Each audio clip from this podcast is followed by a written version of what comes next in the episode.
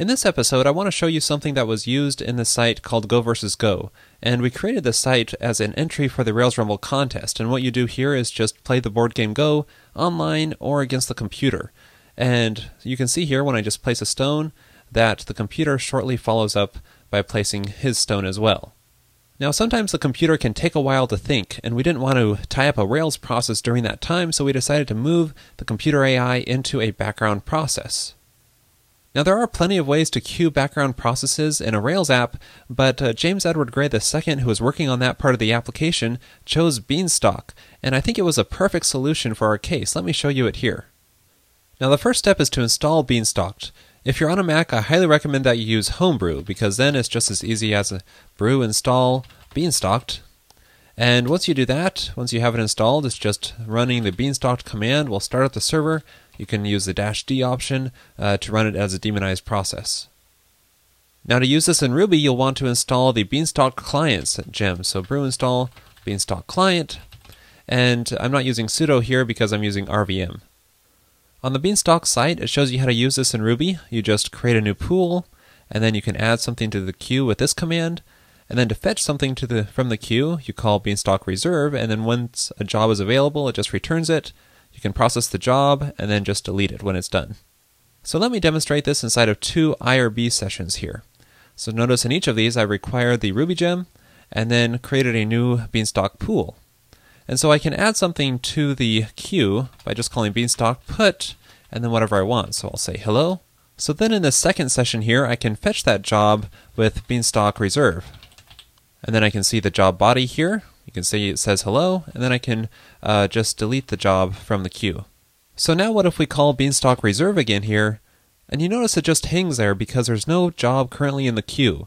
So if we add one up here, we'll just say bacon, then immediately it uh, returns the job back in the other session. So there's no polling going on here. It can process the job immediately, which is really nice in that Go versus Go application so that the computer can respond as soon as possible. Now let's see how we can use Beanstalk in a Rails application. So here I have an app where I can create city records by just entering a new zip code. So I'll just create one for my hometown here. And then notice that it filled in the name of the city automatically. It does this by fetching it from an external site. Although it was fast in this case, calling a separate request has the potential to be slow, and in this case I want to move it into a separate background process, so that way also in case it fails for some reason, it's easy to requeue it.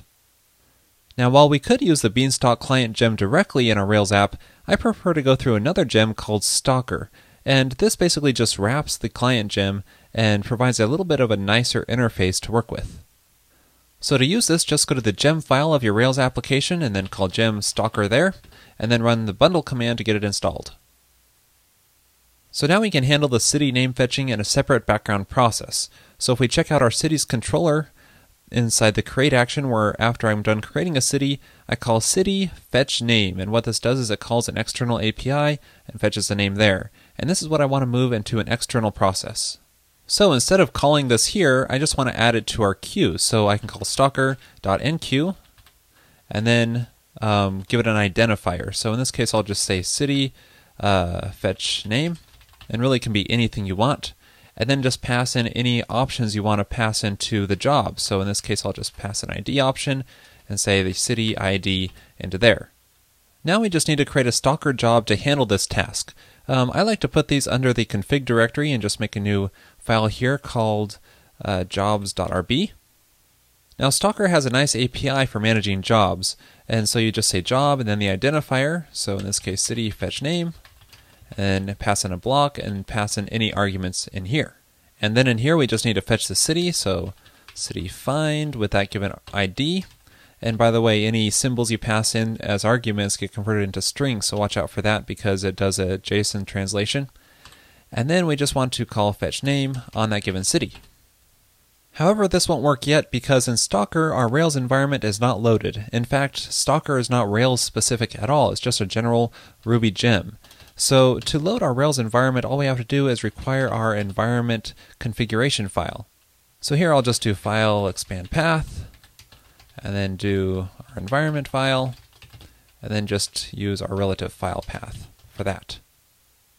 So to run our jobs, we just run the stalk command and then pass in our config file. So you can really place this in whatever directory you want, but it was under configs. Now I've already got Beanstalk running, so let's give this a try. I'll just enter a new zip here, create the city. Now notice the name is blank at first, but if I hit reload, there's the name. So it's successfully processing the job in the background. And notice you can see in the Stalker log here the job was successfully processed. Now one thing that's bothering me here is that we're loading the entire Rails environment for our background process. And what if we want to spin up five workers to handle these background jobs and having our Rails environment, while it's convenient, isn't really a requirement. We can make this a lot slimmer so it doesn't take up so much memory and it's not quite as heavy. So here I'll just paste in some code for another solution to show you what it would look like without using the Rails environment. So here what we are doing is just fetching the SQLite database directly and then, of course, you would want to use um, MySQL 2 gem or whatever other gem you're using to communicate with your database if you're using something different in production. And then inside of our fetch name job here, uh, we just call the database, get the value of the zip code, and then fetch it directly uh, through the API using JSON here and parsing it, and then updating the record in the database. So this is all happening without using our Rails and our city model, which will keep uh, this background process a lot slimmer. Now, let's say we have an error inside of here and an exception is raised. Now, what's going to happen? Well, um, Stalker will report this in its log, and it will also try to execute an error handler. And we can make one by just calling the error method and passing a block, and the exception will be passed inside of here so we can send emails or do whatever we want with this exception to notify ourselves of this error. Now, if this ever happens, Stalker will bury the task in Beanstalk, which means Beanstalk won't ever get to it again. It won't try to requeue it unless you kick it. And to kick a task in Beanstalk, what you have to do is telnet directly to Beanstalk. So um, it's a pretty simple ASCII interface that you communicate with Beanstalk. You just call telnet, uh, let's say our local host, and then our port, which is for Beanstalk, is that.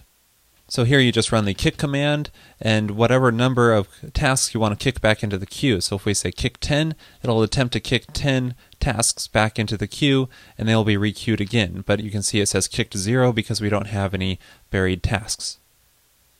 Okay, so that's how you handle the case where an error is raised inside of a job.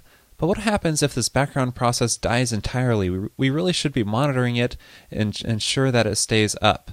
Well, you can do that with a tool like God. Now, I covered God in detail in episode number 130, so you can refer to that if you aren't familiar with it. But here's a configuration file I have set up for running Stalker tasks in the background. And it's pretty simple, and one really big advantage of this is that it automatically daemonizes the process, so we don't have to worry about that.